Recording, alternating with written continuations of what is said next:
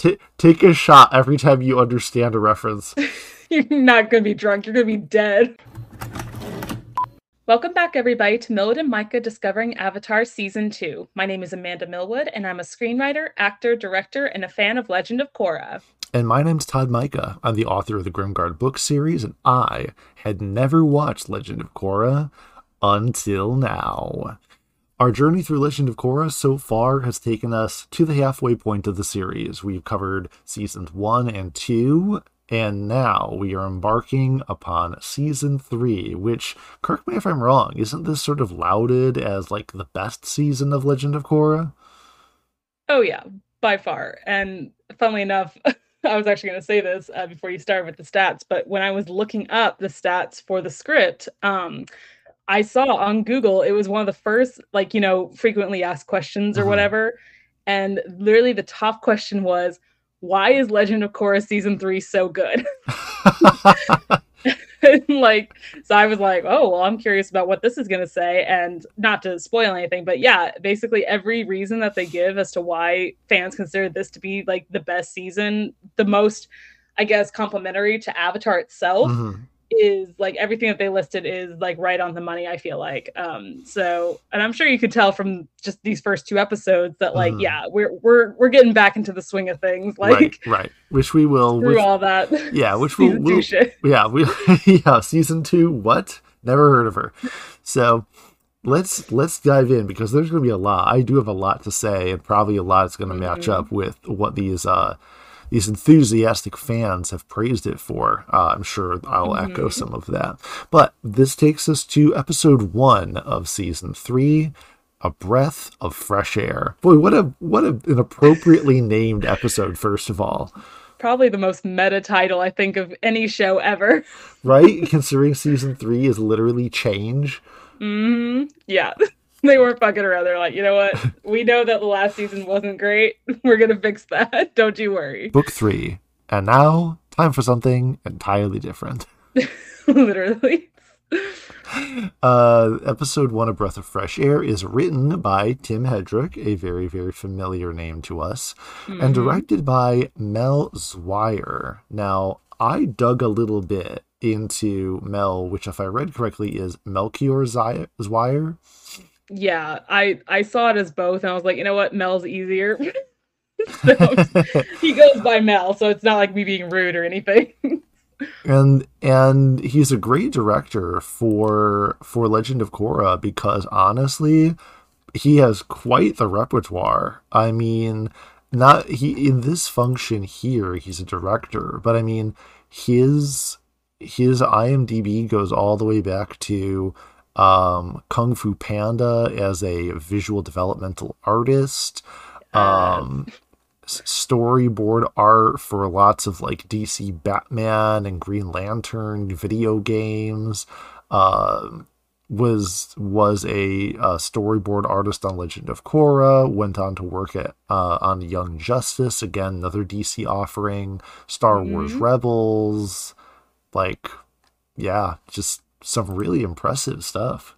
Mm-hmm. Lots of fandom stuff. That must be a yeah. huge uh, nerd.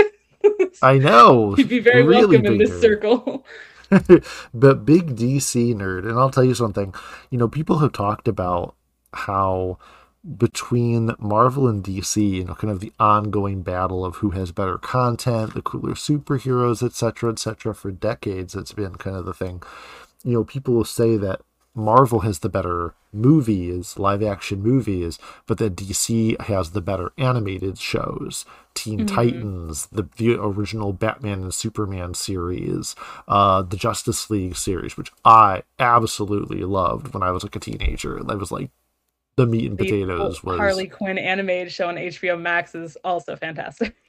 Right. All and all not to mention all the animated movies that dc has been putting out of uh, the the just there's too many to name at this point but they're mm-hmm. they're great. They're great. Yeah. No dc animation for their hero for their superheroes hits different. It, it's really really good stuff.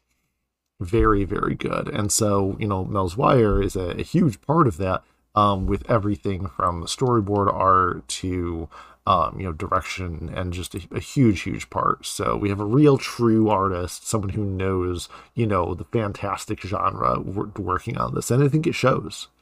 Yeah, and we're going to be seeing his name a lot this season. I don't know about season four, but I I looked ahead to see if he was in any other episodes, directing any other episodes, and he directs a lot of episodes this season. So really, we will be seeing his name quite a bit. Awesome.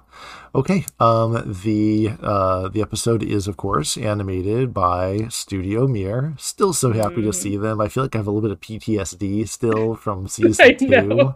I missed right. them so much. I know. You're just like you keep thinking, are they gonna do an episode with Studio Pierrot again? Are they gonna pop up somewhere? I'm scared. I'm so scared every time. I'm scared. the episode aired June 27th, 2014. Wow, that was almost exactly nine years ago. I know. Don't remind me. I was, let me see. If it was 2014, I was a sophomore. Actually, no, I would have been a going into junior year because it's the summertime. So damn.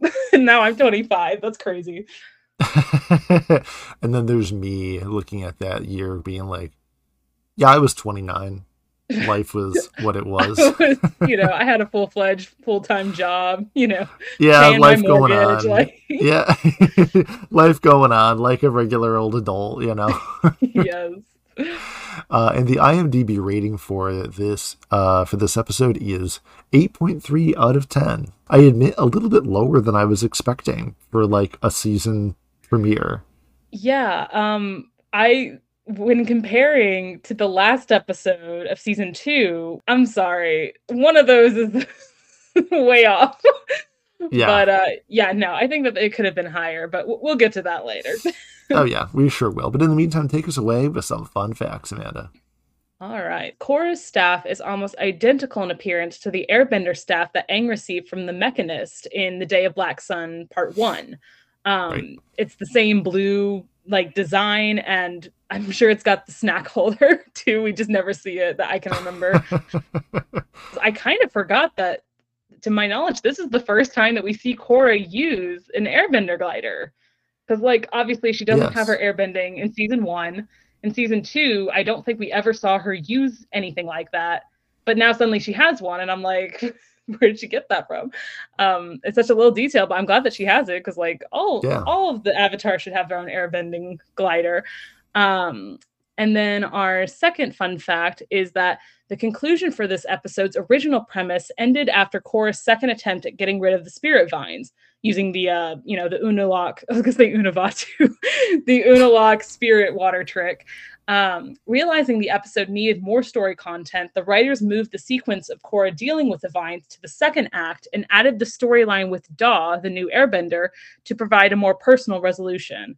And I think that was a smart choice. I think it would have been very anticlimactic if the ending was her trying to get rid of the vines. She thinks that she does it, and then she just makes it worse, and that's the end of the episode. Like, who gives a shit about the vines? That would uh, have been very like on track though for Korra because they no. leave the episodes in very sad, hopeless positions every time, being like, "Look, drama, everyone! Know, Aren't right? you excited?" What's I'm like, "No." Happen? How are they going to get out depressing. of this? yeah, luckily, um, this season is not nearly as somber or just as boring as season two or as somber as season one uh, is that tone. I don't know what I'm trying to say. You know what I mean? no, yeah. I mean, because I mean, because the jumping off point really that I have is I feel like the adventure is back in mm-hmm. The continuation of the Avatar story. Like, uh, uh, like season three, we're making Avatar fun again because make Avatar fun again. all right, let's make Avatar fun again, and and it is. I mean, again, just to jump right in, we're starting off immediately with a whimsical scene. You have mm-hmm. Bumi chasing around his spirit, which I forget his little spirit buddy's name. Bumju. Boom June, chasing Bumju around. He's knit him a sweater. The spirit doesn't like it, so Bumju is being, you know, cross with him and not not cooperating. He chases him out onto a tree branch where he's there apologizing. And then Bumi starts to slip. Boom tries to grab his collar to rescue him. A bad idea to begin with. And then Bumi slips and falls out and would die. And that would probably be the end of the episode. Um, an appropriate end for Legend of Korra as they watch Bumi's crushed body at the end at the right. bottom of the shore. Dark. and Korra's, Korra's just like, what have I done? you know, dramatic end directed right. by Mel Zwyer. but instead, Bumi puts out his hands and he just like whoosh, he airbends, which mm-hmm. was immediately jaw dropping. I was like, what? What? Yeah. Um when I first saw, well, it was in the trailer. Like we see him airbending in the trailer, and that obviously sparked a lot of discussion. Like, what's going on, um, and why are there so many airbenders in the trailer? Like, what happened? And I thought that maybe he had always like this was before I watched the episode. I thought that maybe he had always been an airbender, but he mm. like Korra hadn't just tapped into like the spiritual side or whatever, and that he finally unlocked it because he was spending so much time with Bumju and the spirits in the spirit world, mm-hmm. like kind of what they hinted at. Um, I was like, that's kind of, I guess that's kind of clever. Like spending so much time in the spirit world with the spirits, like would have unlocked some kind of spiritual self or whatever. Mm-hmm. Um, right. But no, it just turns out that the universe has gifted multiple non benders around the world, um, you know, the ability to airbend. And, you know, that I mean, honestly, it's not the worst. Like, I don't mind it. I know some people are like, that's just a cop out. Like, and I'm like, I don't know. Like, it makes more sense than anything that happened in season two. So well, well, okay. Well, here's here's the thing. It didn't bother me. The thought occurred to me for a second that I was like, huh, that's kind of funny that people are just kind of randomly getting it. But I mean, bearing in mind that bending was originally just bestowed by the lion mm-hmm. turtles anyway. There's a spiritual energy that's imparted. There is something happening. The lion turtles themselves aren't just like godlike beings, the only ones of whom can like bestow bending. I mean, after all, as we discussed, um, as we discussed, um, not too long ago in season two, the the animals that knew how to bend, they taught bending to people. There's like there's a, a latent spiritual ability for these people to bend that you just need somebody to find and recognize the talent in you and just awaken it. There's something right. latent inside people, otherwise they wouldn't be able to just learn it, you know? And so, like, I didn't think it was that much of a stretch. The spirit world is directly interacting with people. It's just as good as getting a little, like, forehead flick from a lion turtle, you know? Forehead flick. Probably break your neck if that's what he did. but, uh, yeah, so I, I thought that was a pretty cool way to kind of, without dragging all the un, like the stupid stuff from season two, like, I thought that was a good way to kind of tie it in and actually give harmonic convergence some like merit as like a as a you know, narrative tool. Yeah like giving it more than just a ticking time bomb for like chaos to reign. Like no it yeah. actually has a reason beyond that to exist and to have happened. So i like that that they toy- toyed them together. you know, toyed them together for a second. Um, but uh, you mentioned Harley Quinn exactly once. You start turning into Mr. J. I can airbend. Yeah. Um, no, I'm very excited for Margot Robbie's Barbie. Everybody. but uh, yeah, so I did like that. Um, and and I the whole airbending thing randomly doesn't it also give you a little bit of like X Men vibes? In what way? Like so the whole premise in X-Men is that um, the the X gene randomly at some time during a teenager's life, they mm-hmm. develop their X gene provides them randomly with a superpower that they don't know how to use it. They can't control it. They're either power hungry with it and using it to abuse other people or get their way, or they're scared to death of it. Sometimes so much so that they climb on a bridge to jump off of it, you know? Like and mm-hmm. the thing mm-hmm. is that Professor X and the other X Men go around finding these people and then recruiting them to join the Airbenders, uh, the X Men, um, mm-hmm. over there at Tenzin's home for gifted youngsters. You know. Okay, I, I for some reason I wasn't thinking that that's what you meant when you were saying like compare. I thought you meant like the actual act of them getting airbending reminded you of X Men, but yes, the way you just described it, absolutely, yeah, it is very because it's spontaneous. It's as, as spontaneous as the X gene. Mm-hmm. Yeah, so I totally see that, and like X Men are some of my favorite Marvel characters and movies, so like I I totally get that comparison. Um, I would have now, loved. I would have loved Tenzin. I would Tenzin's like pitch door to door trying to recruit people to be like Professor X, just like him in his wheelchair, just up on people's door in his business suit. He's like, "You get to have a blue fuzzy monster as a friend. This guy's bones are made of metal." right. Although that is technically the second episode, but yes. We're getting ahead of ourselves here. Um, but on the whole premise, though, of the airbending and the, and the whole mission, though, like I just yeah. think the whole thing just screams X Men. Oh no, totally. And I wouldn't be surprised if that was like a pretty big, uh, you know, inspiration for the whole idea of recruiting these new airbenders that are popping up everywhere. Um, and speaking, this is a good transition. Speaking of random airbender popping up somewhere, we have our villain or one of our villains of the season. Yes. Yes. You want to talk about that? Oh yeah. so the highlight of this first episode. oh yeah, for sure, for sure. Um, because because it, number one just comes out of nowhere. I didn't know like what it was I was looking at. It had a very okay, I'm going to make another X Men reference again, but it, it was mm-hmm. very much Magneto kept in his like plastic prison yeah. away from everything metal where he can't bend it, right. you know, where he can't manipulate it, for us to be coming upon this prison of these like interlocking bridgeways that are dropping off the guard, and then the bridge is closing again as they give him his food. Mm. And apparently, because I know very little about it just from, you know, the episode. Um, this is somebody who the White Lotus has put away because he doesn't seem to like them very much. yeah. And his name is Zahir, and he is an awesome dude with gray hair, locked in a prison cell, and who was not a bender before. Mm-hmm. Yeah.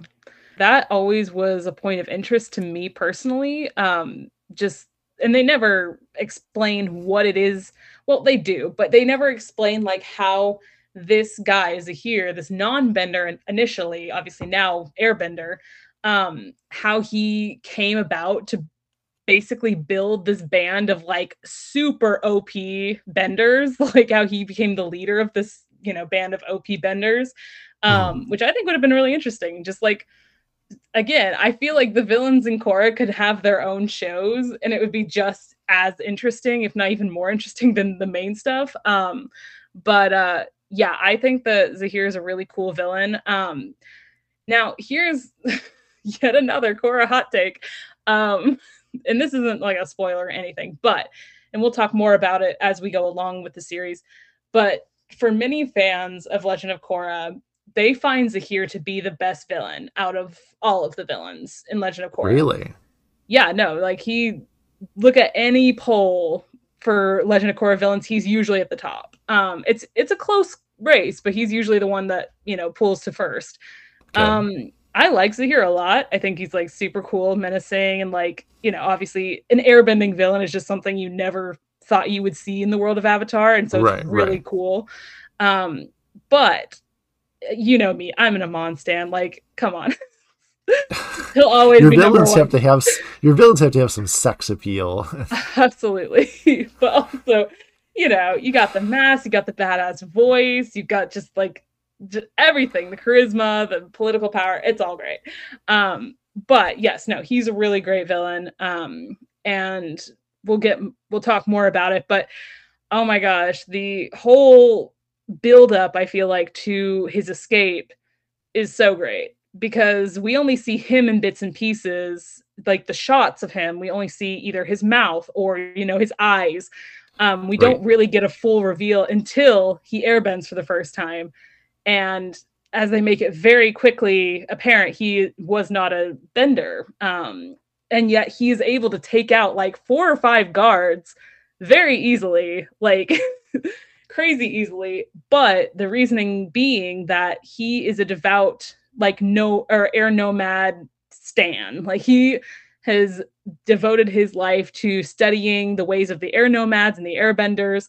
And you know so much so that he can quote this character which we'd Mhm. never heard of before this guru Laghima um you know almost like a bible verse or something.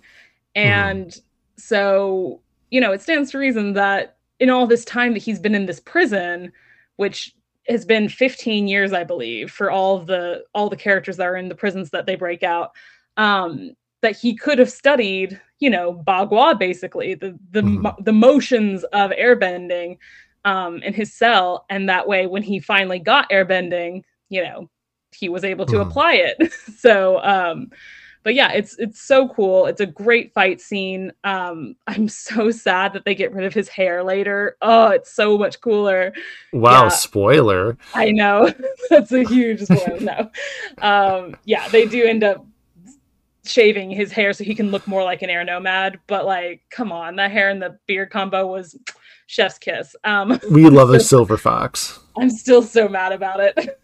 like, oh my god, and the raggedy and- clothes, like, and like and i don't and tell me if they like go into more about it so like you don't answer the question if it's gonna Mm-hmm. spoil anything.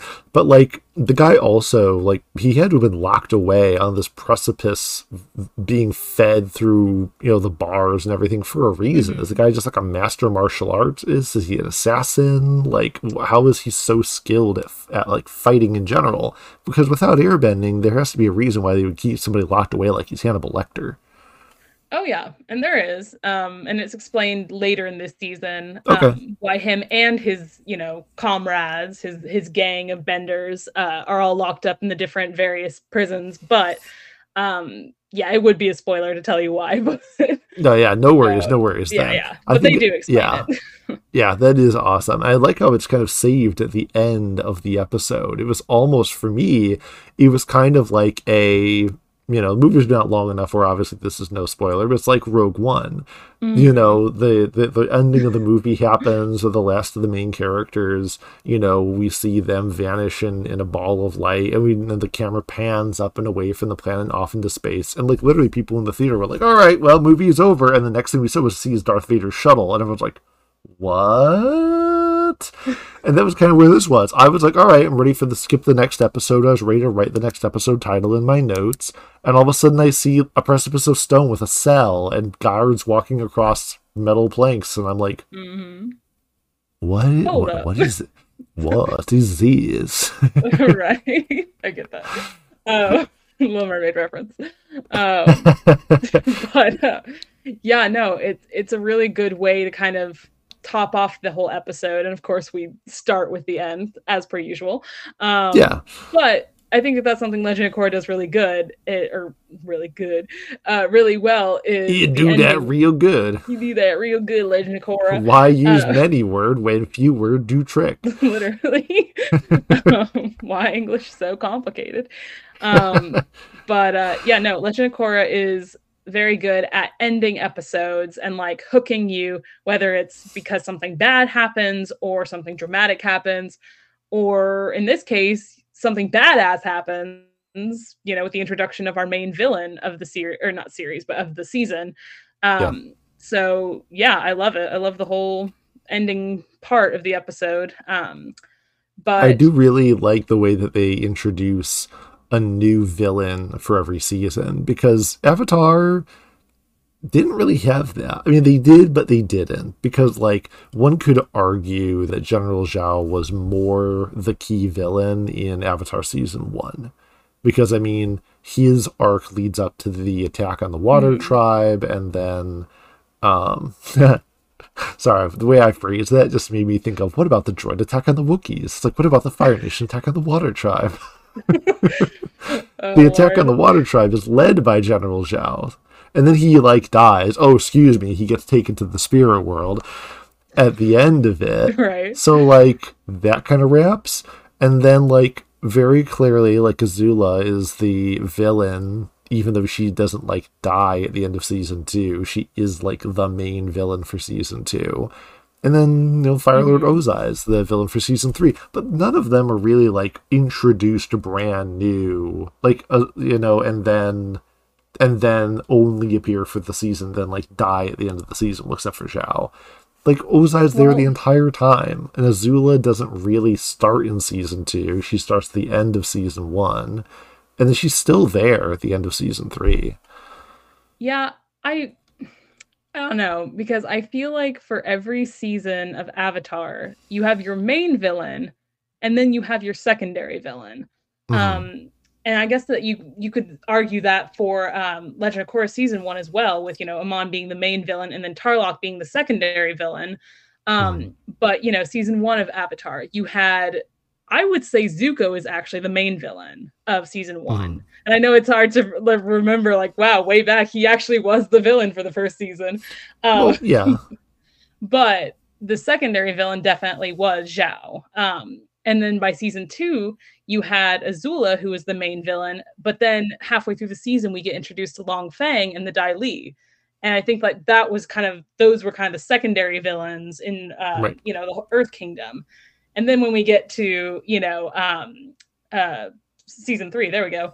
Um, it's obviously Fire Lord Ozai, and then I would even say Azula was the secondary villain at that Mhm. point. Um, right. but but yeah no i know what you mean like it's it's different because each at least so far each season of legend of korra has felt very isolated it feels like the villains also are isolated but They feel almost like vi- almost like bad guy of the week, but it's not like that. It's not like they pop up in an episode and die in an episode. But it's like, oh, here's our season's villain. Well, we know they'll be defeated by the end, and then because that's what happened with Amon and Tarlok. That's what mm-hmm. happened with uh, Unalaq in Vaatu. season two and Vaatu, and now here we are again. And I'm just like, well, okay, here they are. Here we are. They're awesome, but I'm like, I'm catching a trend, a Legend of Korra, where we kind of create a villain at the start and then we carry them through. And I'm not even saying it's a bad thing. It's just an interesting observation that we have a little more of every season kind of having their encapsulated villains of Mhm. like who I wouldn't even say lives and dies because, for example, uh, Varrick didn't die. He right escaped, but he's you know his his emphasis or his relevance you know is gone at least for the moment. right no yeah for sure um and i think that's something that you know makes legend of korra unique compared to avatar and i that's why i love it you know in terms of its villains except for you know season two um But which one do you like? Which way do you like better though? Oh, man. I mean, I'm going to say, just from a story standpoint, Avatar does its villains better just because they actually, their presence can be felt even when they're not there, like on screen or within the story in the episode. Um, whereas, you know, and it sucks because you have these great villains like Amon and Tarlok, for instance, in season one, Mhm. and they're fantastic but we literally aside from maybe one reference that i can think of um, actually in this season we never hear or think about them again i mean i do but Mhm. like this right. show doesn't and it's so sad because like the they should have rippled throughout the rest of the seasons the impacts that these villains have right. should ripple throughout the whole story um, to show you know the growth of the characters and learning from the villains and all that fun stuff Right. and they kind of do that with this season into season four like there definitely Mm-hmm. is a lot more of that ripple effect i'm talking about from zahir and his gang into season four but um, not so much for season one and two obviously but Right. so i would say overall i think that avatar handles its villains better just in terms of like writing the story around them Yeah. but I think that Ava- or uh, sorry, Legend of Korra actually has more interesting villains I would have liked to have seen more of. Uh, you know, but yeah. but we get what yeah we no get, i so. mean yeah no i mean and i and i see exactly what you're saying you know in a way the the the the ultimate thing to do would have been a way or would be in the future they're writing Mhm. another avatar show right. would be to take the best of both have have like the villains in avatar have enduring villains overarching bad guys that span more than one season not Mhm. you know azula was there for two seasons zuko started as the villain and he evolved into a sympathetic character with a redemption arc over all three seasons of the show Mhm. fire lord ozai existed from the very start but we only saw little glimpses of him hear his voice see him in a flashback or something until finally in season three we're interacting with him on the regular and take those long take that mix of like large overarching villains and then have those secondary villains like Zhao who pop up and then get dragged off to the spirit world, you know. but have that, but then have them have each of those characters have depth. And here's the thing I think that's missing a little bit. Why it feels like to me that in Avatar, the villains are great. Zuko's mm-hmm. a great mm-hmm. character. Azula's an amazing character. Fire Lord Ozai is cool, even though he's not particularly deep. The guy's about as deep as a puddle of water, you know. He doesn't really have any depth to him, but he has a lot of presence, a lot of a lot of charisma. Right. But but the thing is that they're all kind of cookie cutter of themselves in a little way because they're all very their origins are all simple. They're all from the same family for crying out loud. Like the, right. you know, with with Korra, I hear totally what you're saying. Amon has a very very unique backstory that's carved out that's just all his own. Then Tarlok, Tarlok has his backstory that he's Korra's uncle and has this you know uh, or Unalaq, I'm trying to say, Unalaq has, mm-hmm. you know, he's Korra's uncle and he's got this whole idea, this whole philosophy carved out for himself about the way the world works. And then now we've got these captives of the White Lotus, you know, starting with Zahir and others we'll talk about in the second episode. And they've very clearly got a very unique origin as to why they exist in the Avatar, they're great villains, and just for the nature of the beast, unfortunately, they all just share a very common origin. They're the mm-hmm. royal family of the Fire Nation. Right. So, yeah, they have these long spanning villains, but give them variety. Make them come from different, unique places. Give them interesting reasons to work together with each other, because there's nothing like villain chemistry with each other. right? We love to see it. we do. We do love to see it. Although, funnily enough, you just mentioning how you know most of the villains in avatar all come from the same family and are all related. I just couldn't help but think of like some strange twisted parody of keeping up with the kardashians but it's the fire nation family like the royal not fire nation family. It's just like so fucked up. But it's like so we love the drama call 911 my gosh that my gosh, that's so funny. Now I'm like envisioning the entire thing in my head of like keeping up the Kardashians, but it's a Fire Nation. Fire Nation edition. yes. Yes. They, they don't really the have ash. last names. they put the ash in Kardashians. yes. Oh man. That's, that's so good. Yes. Well, so we've gone on about villains long enough. Um have we really? Have we have we really? not not quite yet, but we gotta get to the second episode in order to get that. So, was there anything no. more about this episode that you wanted to uh, talk about before we move on to the next one? I mean, we could tackle one overarching thing that kind of spans um, this episode, which is this whole idea that Korra leaving the bridge between mm. the human world and the, you know, the mortal world, physical world, I guess is the right term for it, the physical mm. world and the spirit world left it open. Good idea, bad idea. Now, you already told me your thought on that in the last episode that you were like, bad idea, Korra. Ultimately, objectively, bad idea. Right. Do you want to what reiterate you... for me the reasons why you think that is? Ah. Especially in context of this episode. Like, you kind of just threw it out there last time, like, probably not good. and I was like, yeah, it doesn't sound great. And now we're seeing the actual repercussions of it. Right, which I do like. Again, I'm glad that they didn't just find a quick fix that even when we thought that she was going to fix the whole thing with the spirit vine water and all that, like no, it actually just made it worse. Um and yeah, I think that like obviously her heart was in the right place and she was just trying to do what she thought was right, but ultimately I think that we see that the spirit world and the human world colliding like this and mixing, it just doesn't work because spirits don't like humans. They haven't liked humans from the beginning of time. Humans are afraid of spirits and don't understand them because they're, you know, spirits. And so, you know, I know that the avatar is supposed to be the bridge between them and all that and like get them to get along, but like, I'm sorry. it kind of it almost funnily enough reminds me of the Great Divide episode um, from uh, Avatar, where you have these two tribes that have been warring and feuding for like generations and the only way to get them to cooperate with each other is to lie because there's no other way that these two would ever work together or just even harmoniously coexist. And i feel like that's the same with spirits and humans. Maybe I'm just a pessimist, but like, sorry, we should keep them separate. yeah, like they're honestly, they I feel like well, it's not even so much like I'll, like I'll agree with you, and I'll take it a step further. You know, the thing about it is that Korra isn't even acting as an intermediary. It's like Mhm. putting two people who don't get along, like an arguing couple, and putting them in the same room. And instead of sitting down with each of them and trying to like get their points heard and like being a mediator between the other side, you just put them in the room when they start fighting. You open the door again, hearing them from the other room, and you're like, "You guys get along with each other, love each other," and you just slam the door and you walk out again. Like you're not helping, you're not being a bridge. You're just forcing them to interact, and then you're surprised when it doesn't work. Well, to be fair, she did say at the very end, literally the last scene of season two, that she would no longer be the bridge. So she's just kind of trying to deal with it like everybody else. Like, yeah, I don't really like it either, but we're just going to have to get used to it because I made an oopsie.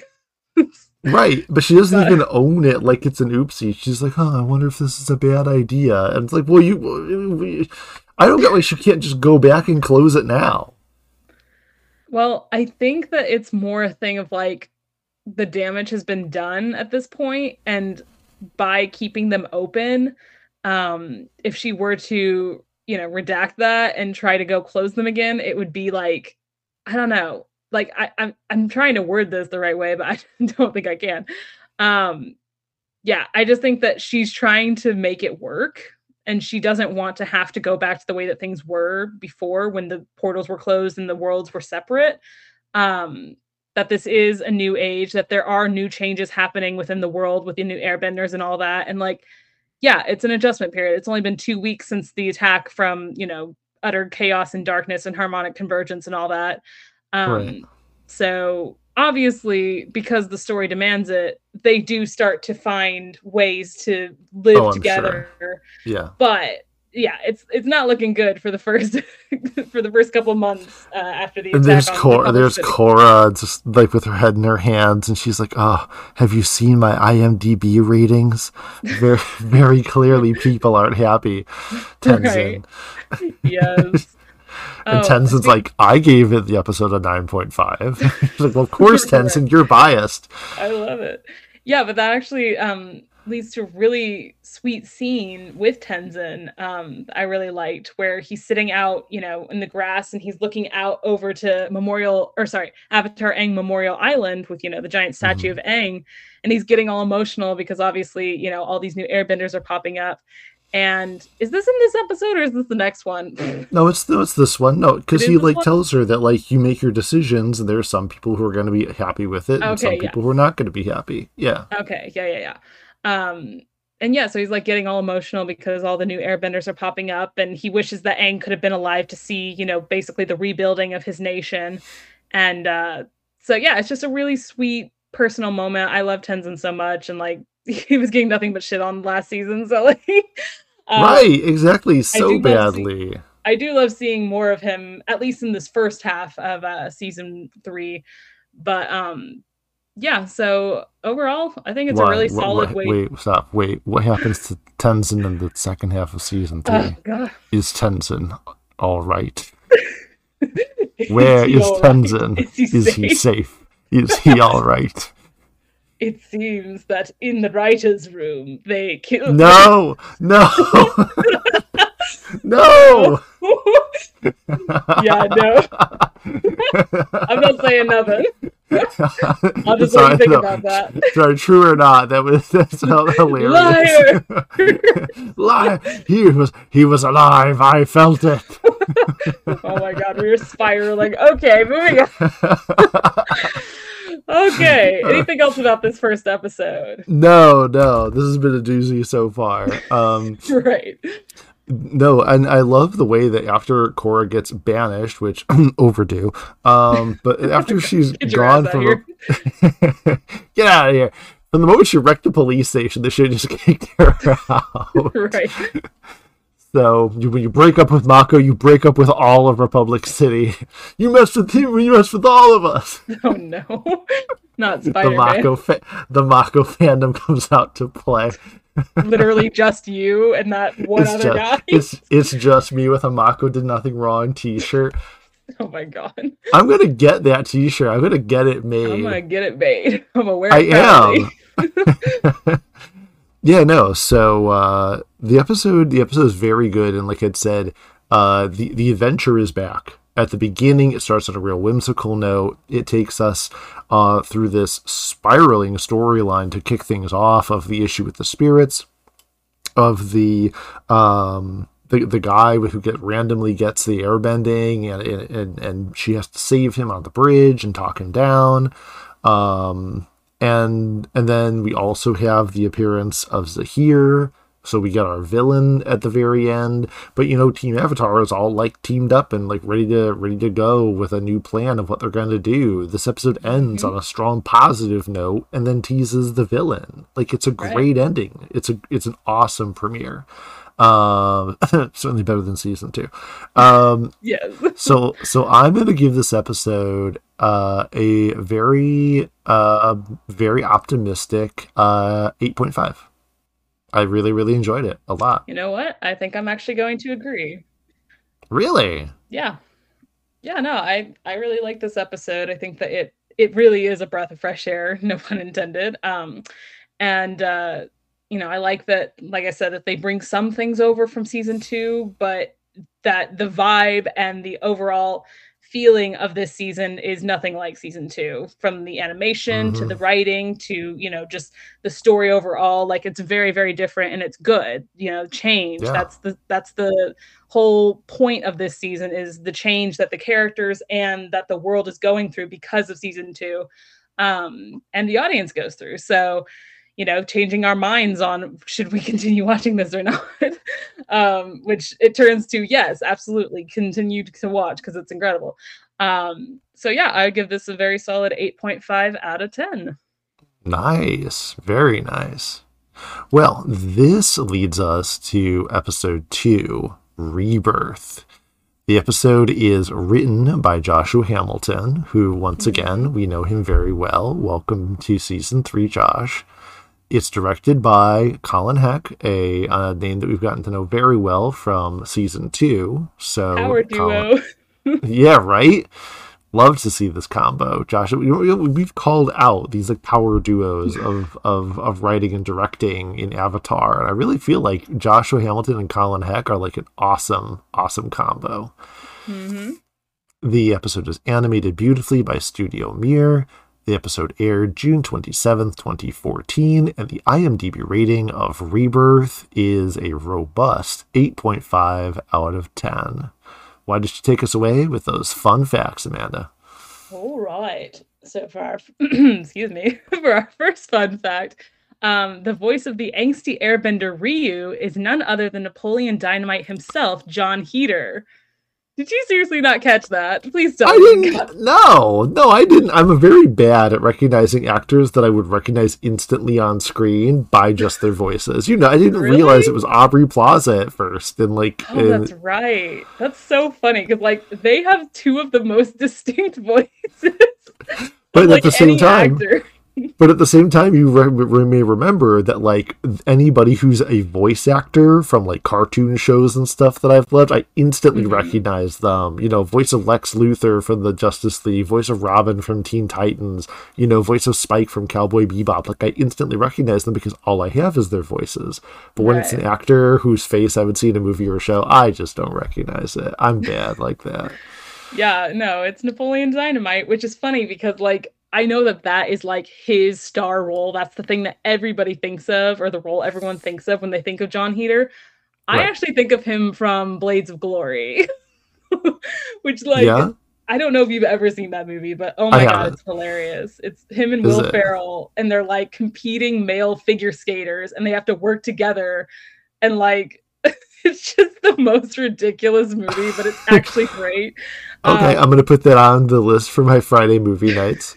yes, it kind of is in the vein of something like Balls of Fury or you know um, Nacho Libre, like those ridiculous sport movies that have like you know these big actor stars, but like it's actually really good. I love it. Um, it's a Good. big, it's a very big movie in my house.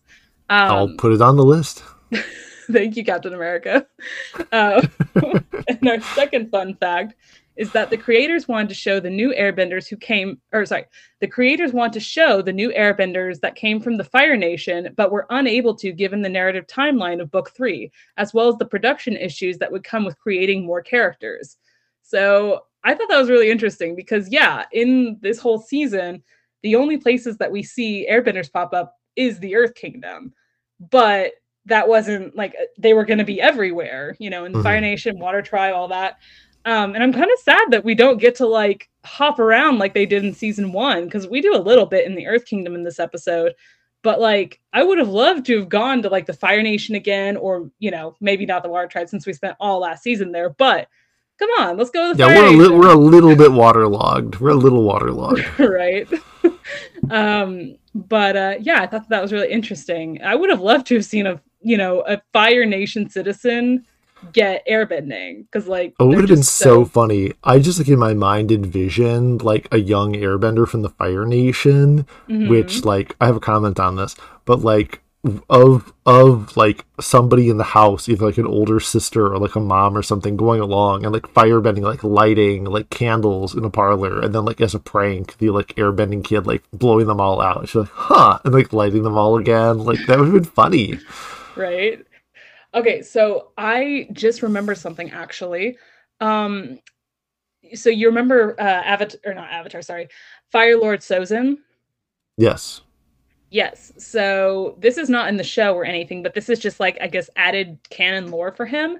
He had a sister, a younger sister, Sizen, I think is what her name is. Um, Yeah. She was the princess of the Fire Nation when he was the prince. And she was a non bender, but I believe that she moved to the, one of the air nomad temples and like fell in love with an air nomad and and like ended up living there and like having their culture and all that um and so it's ironic that like her brother would ultimately be the the Adolf Hitler of Avatar and genocide all of the people that she grew to love, you know, marry into and like envelop in their culture. Um so yeah, I guess that that kind of is, you know, an example of a Fire Nation citizen taking Yeah. on air nomad culture that I just thought of. I was like, oh yeah, I think that Sozin had a sister that did that.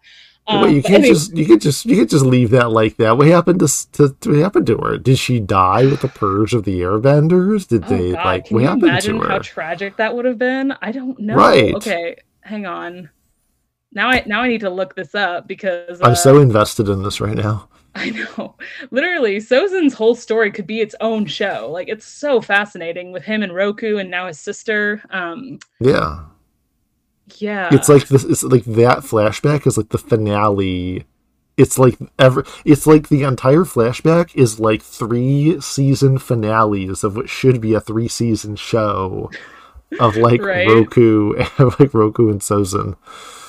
Okay, I'm not seeing there's like way too much to read, so I'm not gonna read it, but Mhm. I do want to look more into that because I am curious now.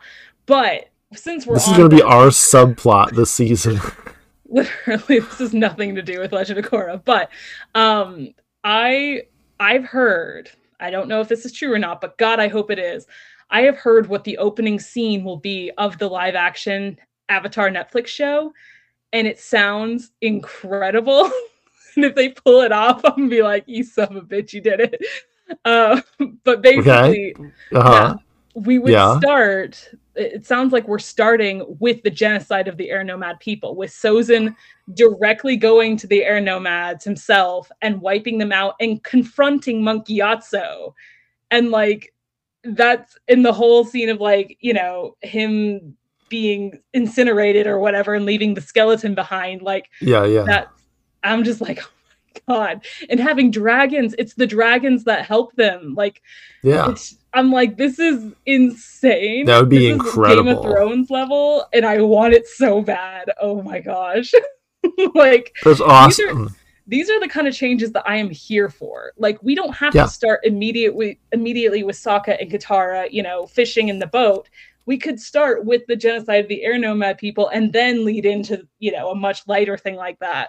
Um man, it, I'm I'm so hyped, and we're getting stuff in two weeks for it. I'm so excited. oh man, yeah. Sorry guys, we're gushing. Pro- uh, probably at probably at the time this episode airs. Uh, yeah, probably actually, yeah. Probably. Um, so hopefully we will have some more stuff to talk about when you know if hopefully we get a teaser of some kind or even a trailer. It's been so yeah. long since they started production but uh anyway back to legend of korra. I'm so sorry guys. That was a big ass detour. Um, no no. All has to do with avatar you know and we're we're up to our ears in avatar culture around here so we love to hear it. Right. Okay so, yes, main plot of this episode is that Korra and the gang and Tenzin are all going around um, in this giant, tricked out airship. Um, recruiting um, the X Men. Yes, recruiting, or trying to at least, and failing miserably. Um, and I do love all of Tenzin's like little pitches, the elevator pitches that get the door slammed in his face. you get funny. to shave your head. Our vegetarian diet is very nutritious that one would turn me off. I'd be like, nope, I love meat too much. Same. Like, yeah, I'm like Sokka all the way. I need my meat. Literally, I love Sokka so much.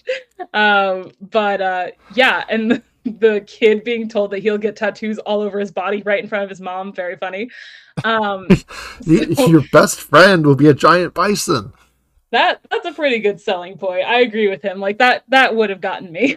yeah, just maybe yeah. leave out the veganism. but yeah. uh, or I think they're not vegan, but they're vegetarian. Anyway. Yes. Um, but uh, yeah, so they eventually go to this little village and they are talking with this farmer and his family that have, you know, he's discovered that he is airbending and he can't quite control it yet.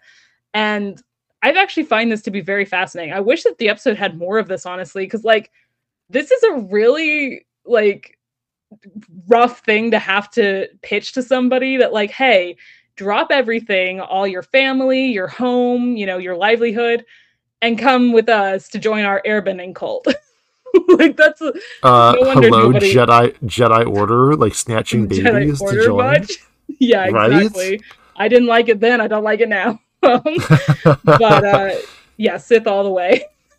yep. Um, but uh, yeah, and so Fire Nation supremacy. Amon was right. Oh Sith all the way.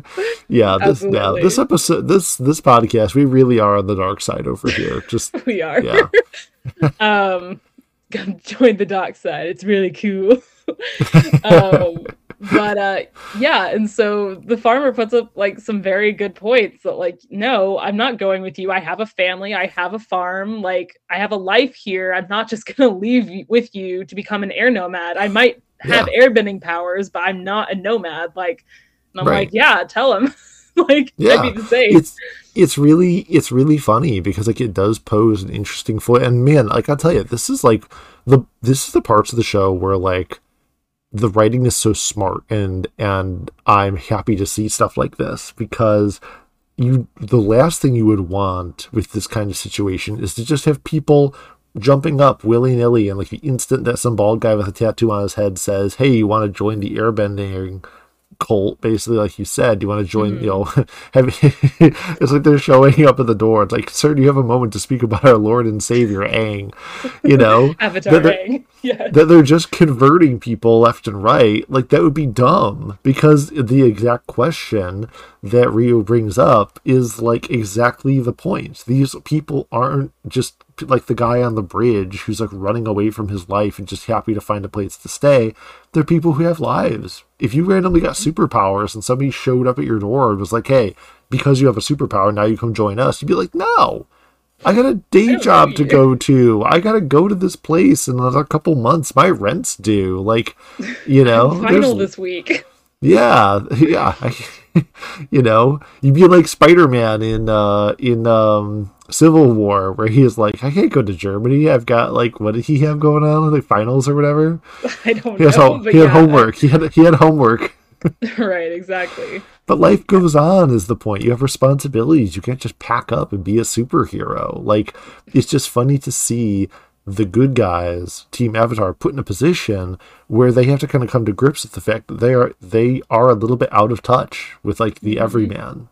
You oh, know? Yeah. Absolutely. And, you know, I like that they play the farmer and his rejection of Tenzin's proposal to, to join the Air Nomads more seriously and more logically, Whereas when we get to Ryu, this like 22 year old, you know, slob living at home with his mom in the basement. Oh, sorry, I mixed up the name. Sorry, yeah. oh no, you're fine. Um, you know, voiced by Napoleon Dynamite. like and he just does not care at all he's a typical you know young adult um he is what is it gen z gen z personified. And i love that Korra, you know she really does try at first to be like nice and like you know accommodating to him and you know telling him all about this new uh, like as she says um what does she say about it it's like a new opportunity. There we go. Yeah. And he just doesn't care. And so she immediately snaps into Kyoshi mode and just like grabbing him and like roughhousing him and just being her Korra's self that I love, like just head first. you know, just, kid- kidnap a whole man for the good of the of, of the air nomads. Oh yeah, absolutely, as you should. so, yes um, and just how frustrated you, she gets you, by him. You have a new opportunity to build the Air Nomad Nation. Do not resist. Literally, yes. And like him just so passively just being like, you know, you don't like I don't want to do this. And she's like, Well, I didn't ask to be the avatar, but I am, and I'm fulfilling my duties. And he's just like, You don't have to. she, like, yeah, I do. Back and no, forth. You don't. Yes, yeah, I do. Yes, I do. No, you don't. It's just so funny to me because I'm like, that's such an accurate argument with someone like him. Um, but uh, yeah, I, I, think that that character interaction is hilarious. Uh, Korra is very out of her depth. Um, doesn't know how to talk to people her own age. I feel that. so, um, but uh, yeah, and then we finally get to this little earthbending town, and Bolin has the idea to put on. Well, sorry, it's Bolin and Bumi that kind of work think together, you know, one brain cell of putting on a kind of show, like a circus show, um, to show off the airbending to the people and show, oh, it can be fun too. It's not all, you know, fuddy duddy. Yeah. Which I thought was awesome considering that Bolin had so much experience as sort of a showman um, right. in, in, his in his time in the movers. He saw mm-hmm. the way that he can motivate people and I love him approaching the situation with this like enthusiasm and confidence and it pays off because yeah. I kind of hate I kind of hate the like played out trope. I mean, it's a good trope, but it's really played out. I think, especially with Bolin, of having characters with all the enthusiasm and a kind of a crazy idea, and like mm. it's there so that they can embarrass themselves and have the other characters like roll their eyes and be like, okay, let's do it the serious way now and play it right. for laughs it was awesome that he could have a sort of a harebrained, fun idea like an avatar and have the crazy, fun ideas be the right choices. Like it's what gives that sense of whimsy and adventure and makes it fun that like not everything is handled by murdering the bad guy, you know? or forcibly, you know, kidnapping somebody. yes, exactly. At yeah, Korra's no. thinking season one, Bolin's right. thinking season three, you know? Exactly. Yeah, and I do love that. Um, and honestly, like I thought that they put on a pretty good convincing show. Like you got not only Tenzin being daddy and shirtless, we love that. Which was uh, awesome. exactly. Who knew he was hiding all that under those robes? Um, but uh and then you've got you know um i mean this is the reason why the guy's got like four kids so i know right? Oh man. His um, wife kisses him goodbye every time he leaves. Have you noticed? Yes. Um but uh yeah it's and then you have Korra you know making a fool out of Mako which we love. I love I mean, my man Mako can do a lot of things, but Bolin's got all the acting talent. Let's just yeah. say that. You will reap my fire. Poof. yes. the pathetic I'm, little fire blast. I'm sorry though. His like mopiness about it gave me like Zuko memories. Uh, yes. just, just like hands in his pocket, like, oh, I guess I'll go along with this. Like yes. Crabby season three, Zuko just kind of oh, moping oh, yeah. along. Absolutely. Um they they do love an angsty firebending boy. Um, yes, we um, do. And, and then you know you have Jinora flying with her glider and the bison. Like it was a pretty good show, and they do manage yeah. to get one recruit, which is a new character, Kai. And I just gotta say, I absolutely love Kai's design. I think he is adorable. Yeah. like he's like Aladdin. I don't know. They love, they must love Aladdin in the Avatar writing room because they've done it twice now with Wan and with Kai. Yep. It's just the same character, but I don't care because yeah, I love that archetype.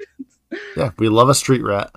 We love a street rat with a heart of gold and a cute design. We do.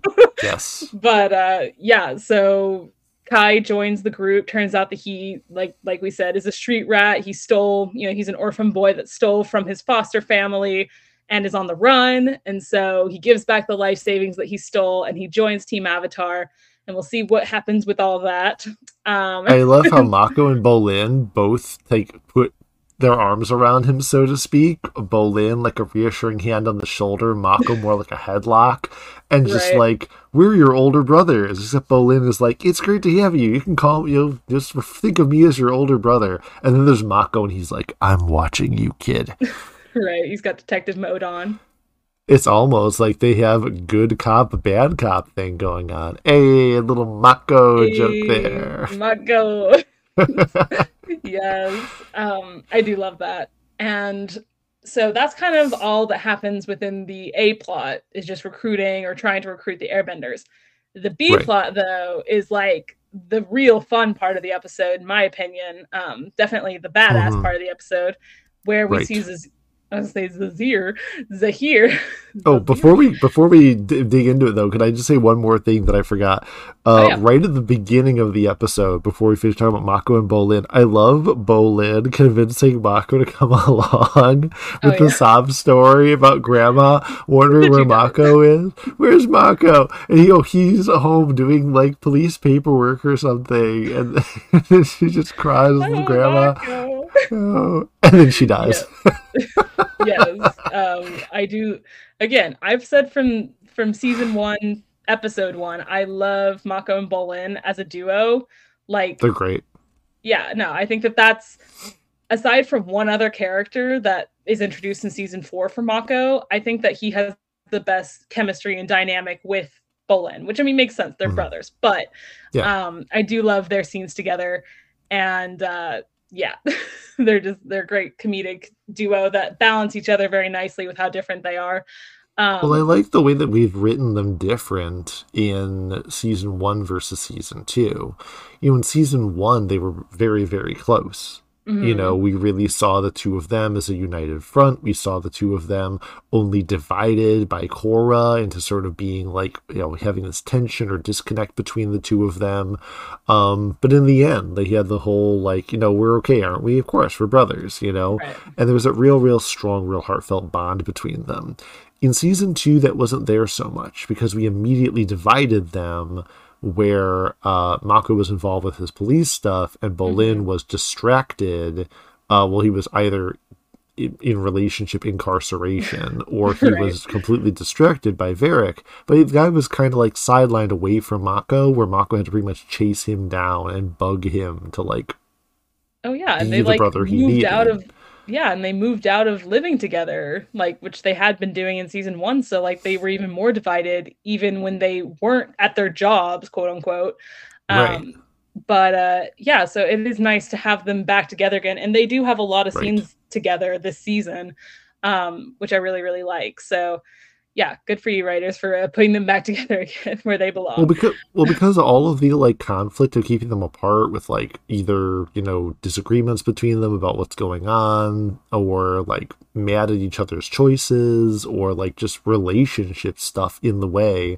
It's just such a big distraction from what otherwise is a great great interaction to see, one that we haven't seen. You know, the the sibling relationship is different between like Sokka and Katara in in Avatar. You know, there's a lot more sort of the mm-hmm. you know big brother little sister thing going on, but here we have two siblings that are like. You know how nice it was when it was like uh Katara and Toph and they kind of had that like sisterly connection, mm-hmm. you know, in Avatar after a while like we never really had that. Like Zuko and Sokka never like bonded that way, you know, and like Aang and Sokka were never like a brother relationship, you know. They mm-hmm. were still just friends, just buddies. But like this is something we haven't seen in Avatar before, and it's great. So like I'm glad that there's space for it again. Yeah, absolutely. Um so And their grandma. yes. Poor grandma. Does Uh, their grandma die halfway through season three? I don't know. Do we even meet their grandma? Spoilers. No spoilers. No, we're not going to spoil this. Okay. nothing. Ah, we're in suspense. I know. So much death this season. I know. Um, everybody died. At the end. but sorry, yes, villains. Zahir Yes, is on the rampage.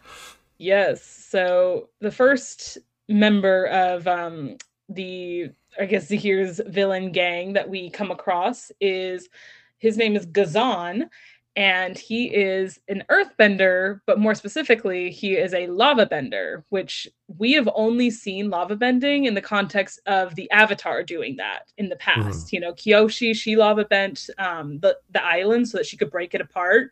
Um, I can't remember what the guy's name is, but they're one of the firebending avatars. We see him bending basically volcanoes, so you know he lava Hmm. bends there. But we've Well, never seen Didn't Roku do that? he didn't bend the lava per se. I mean, I guess he kind well, yeah, no, he did because he yes, um, in the Winter Solstice Part Two, I forgot. Right.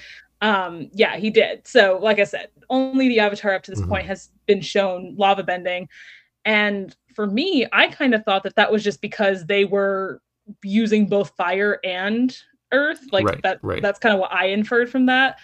But now we know that it is possible for just an earthbender to lava oh. bend. Oh. It's just very rare. Well, and it makes sense because like a water bender can change the temperature of the water to Right. freeze it into ice. So logically, I mean, it, it tracks. Like, between yeah the elements. So I mean, um, granted, we're talking about a much more extreme change in temperature. We're talking like the difference between changing water from a liquid state into a solid state could be, depending on the temperature of the water, only a change of a few degrees. But Right. like to change rock into lava, again, like you said, very specialized subcategory of of earth bending because you need to heat it to like like some insane temperature to like turn it into into lava. Yes, exactly. Um, and I kind of had like a little fan theory, and I'm sure others have too, that maybe Ghazan had Fire Nation, like maybe he was both Fire Mhm. Nation and um, Earth Nation heritage, and that he Mhm. just happened to be an Earthbender, but that's why he was able to lava bend. I don't think that's the case, but um, It's And an, it's an interesting theory.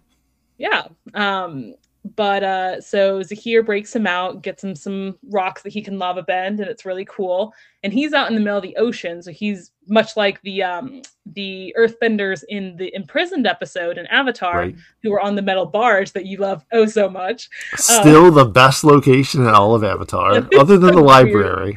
that is the weirdest thing i swear It's Um, awesome.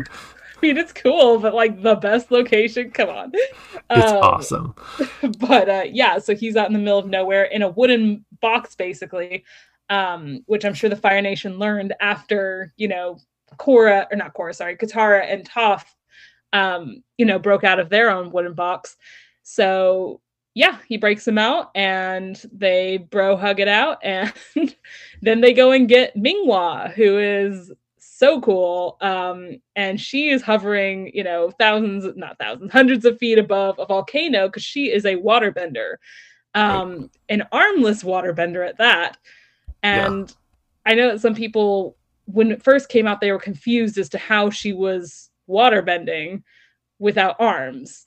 And i mean it's pretty simple. First of all bending is nothing more than psychic like manipulation of the elements. Like yeah the martial arts is how you use the bend like that is how you bend Yeah. um but if you know if you know how to move your arms in a way in order to focus your bending and later on you lose your arms in an accident or something you're still going through you still know how to move You're your going arms through if you the don't have any.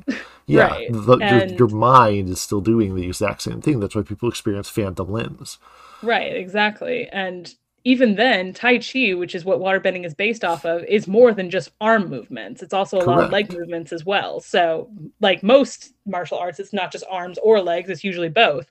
Um, And so, you know, I, I was totally bought it. I was like, yeah, arm, Yeah. water arm lady. stop cool. overthinking everything people I know, seriously. It's cool. Don't, it's the rule of cool. Don't overthink it. exactly it's the Um, rule of cool exactly. Um, and yeah, funnily enough, Minghua is actually voiced by Azula by Grey DeLisle, which I'm sure you picked Whose up on. voice I immediately recognized. yes. um, and she voices a bunch of, you know, the mushroom spirit, the, the spider spirit in the last season. So she's sprinkled Right. throughout this uh, show. But uh, yeah, Minghua is definitely her biggest role. And I love that she doesn't even really try to like disguise her voice or make it sound very different from Azula. It's just gravelier. Like that's it. it's like that's She's- Azula. She was a Yeah. waterbender all along. but um yeah, and she's so cool. Uh the use of the waterbending that she displays is so inventive and creative and fast. Like it's crazy how fast like her fight scenes are, not just in this episode, but going forward. Like it's she's like like I said, she is one of those top tier waterbenders up there with you know Amon, Unalaq, uh, Tarlok, Katara, like Pakku, although she's way up there. Mhm. Um, and it's just really really cool to see um her break out. Excuse me.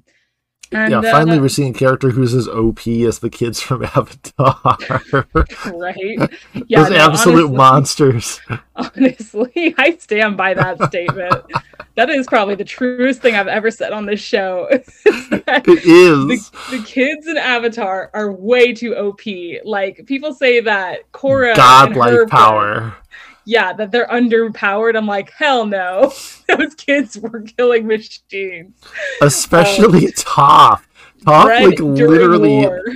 like uh, like do you remember when they went into the the what was it the earth kingdom where they were like clears like clearing away the guards by like the Mhm. hundreds like she could have rolled the entire city up like a fruit roll up that girl Oh yeah, yeah. No, the Earth Kingdom, the attack on the Earth Palace was incredible.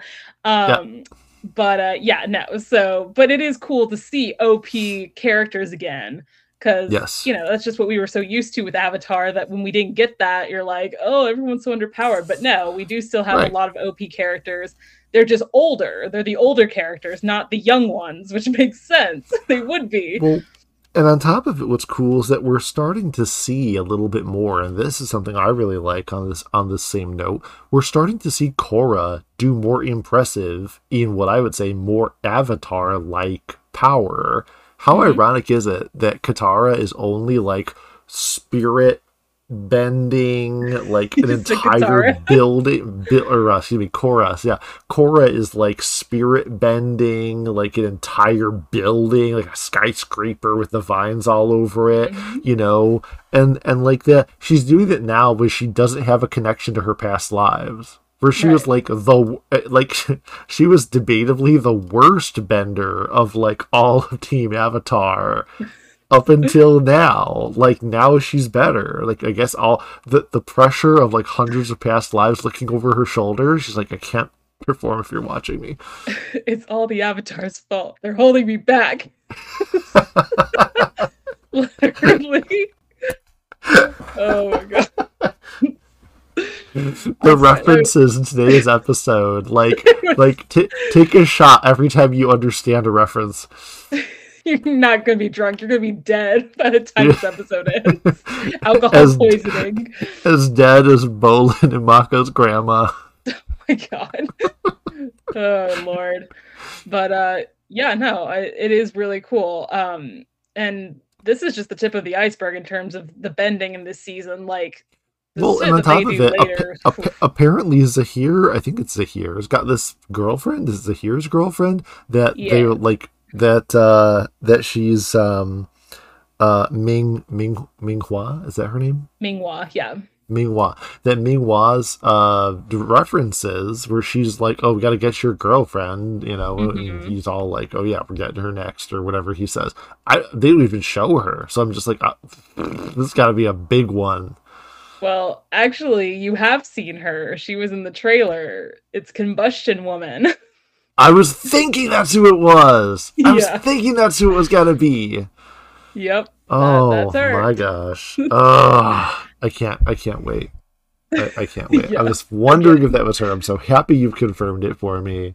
Yeah, Oh, I it- can't, I can't it's wait. not now. really meant to be like a giant because again it's in the trailer it's Oh, not yeah, meant to be like but- this gigantic yeah. reveal or anything but yes Yeah, yeah, yeah. he watched the trailer before you know when we finished season two everybody so he did see Mhm. snippets of this season and ming or uh, not minghua but p'li the girlfriend is of zahir and the combustion woman is in the trailer so it's not much of a spoiler Oh, yeah, but yeah. um yeah yeah so we, we will definitely get to her when we get to her but uh yeah so it's it's pretty cool now that you know all the villains are coming together and the pieces are falling into place we're heading to ba sing se to you know recruit more earthbender or not earthbenders sorry airbenders Right. Um, and, and like and the, av- the the adventure is back. I keep saying it but it's back. We've got the Mhm. villain team assembling on the other side. We've got like new allies and new characters on the heroes side. We've got this trip to a familiar place in the form of Ba Sing Se that all the avatar fans are like oh my gosh what's Ba Sing Se like after you know however much time has passed by Mhm. now between avatar and korra? And and and then and then to cap off the episode Mhm. yeah i know what you wanted to talk about He's back. It's Our Zuko. Zuko's back. Our boy's back. hello zuko here Yes. Old man Zuko. I he's love like- it. a perfect blend of like Iroh and Roku. You know, he's got like Yep. Iroh's top knot, longer hair, but Roku's beard, and obviously he's got Mhm. his iconic uh, scar. And you know, it's not the same voice actor. It's not Dante Basco, but honestly, Of I think no. that the voice actor actually does a pretty good job of like capturing that very it's a very unique voice that Dante Basco has, a kind of very gravelly voice. Um, and so I, I really like that they, you know, again teased him at the end of this episode, and that not only is he going after Zahir and his gang because he knows how dangerous they are and that they need to be stopped, but he's going after them on his dragon Mhm. which I don't know if you remember, but back in um, the Firebending Masters episode, where you know Aang and Zuko go learn from the dragons, the egg that Zuko picks up, and he he literally says it feels almost alive before all the goo comes up and it's a trap. We, the Avatar fans, believe that that is that that egg actually was a true dragon egg and that that is how he has a dragon all these years later is that that egg hatched and became his pet. Um so just a little fun avatar verse news it's not canon i don't believe but it is a very popular fanon. Mm-hmm. Well, you know the actor, the actor who does um old Zuko's voice is actually Bruce Davidson, and he is in an awful lot of things. i'm not He familiar a- with him what's he in He has a very, very extensive IMDb. A lot of things that I actually myself haven't even seen. Uh, he was in he was in Kingdom, the TV series Kingdom. He played Ron Prince. He was in uh he was in Black Beauty. Oh, ob- obviously Legend of Korra is on here. Um, he was in the TV series Luck. He's in just like a lot of things. It's just like a ton of things. He's in he's in a tv series called 1923 right now um that has harrison ford in it. He's also in that. Hmm. interesting. Yeah. So he's in like a ton of things. I'm, i couldn't place him but it's so interesting that he is a very seasoned actor. Has been in a lot of stuff Oh yeah, that's something that I love about both Avatar and Legend of Korra is that you know you'll have these like cameos or side characters or whatever that will pop up and they'll be voiced by very familiar actors like George Takei for instance or Mhm. you know there's like a million others that of course I'm blanking on now but he just immediately came to mind um Yeah. but uh yeah it, it's just cool that these you know cute little kid shows that they're able to get this huge talent um, and that they Yeah. produce such big talents like D. Bradley Baker and all that, like people that went on to work on other things, Mae Whitman and all that. Um, but uh, yeah, so that's cool. I love hearing about the actors, you know, that that aren't like main parts of the of the cast that you know join the yeah. show well because um, especially especially because you know i would think to myself that for a character as big as zuko that they wouldn't just get oh a really talented voice actor in there that it had to have been some actor of some renown maybe not somebody with mm-hmm. the most mm-hmm. notable voice where you'd oh, immediately pick out it's him, but still an actor who you would recognize from things and that it's special that he's in the role. So that's very right. cool. To be honest with you, I'll probably check out a little bit more of Bruce Davidson's uh Davison, excuse me, his uh roles and stuff that he's in just because now he's Zuko. right? like how could you not? Um, the episode overall is just again fantastic. It's got humor with Mako and Bolin. It's got the entire, um, you know, trek of them going around and trying to recruit the the airbenders It's mm. got heartwarming moments with the adoption basically of kai into team avatar and it's got the intense drama and action um, with uh, Ghazan and Minghua being freed and our villain, our villainous force looming, and mm-hmm. what they all the intrigue behind them. Yeah, um, this episode is awesome. Um, I don't, I, I, I can only, as always, rate it compared to just other episodes of the show and how much I've enjoyed them. And I got to tell you, this one's pretty high up there. It's fun. It's action packed. Solid nine out of ten for me. Hmm. Very nice. Um, I'm gonna go a little lower. I'm actually gonna agree with the IMDb rating for once and give it an 8.5 out of 10. Um, mm-hmm. I agree with everything that you said, but just because I know what's coming up, I'm like, ugh, you're not ready. I just, in good conscience, couldn't give it the same as the last one because the last one's an 8.5, but it had some meandering parts in it with like stuff, discussion between like Asami and Korra about Mako. And I was like, oh gosh, not relationship stuff again. And so, like, the absence mostly of that in this episode was definitely a step up as they focused more on like story stuff and didn't dwell on that stuff too long. So That's it was totally definitely fair. mark. And plus, it gets a plus point, an extra point five for me just because Zuko's in it. Exactly. I have to honor the tradition. exactly. Um, yeah, I mean, all around, very strong start for the first two episodes of this season, and it only gets better.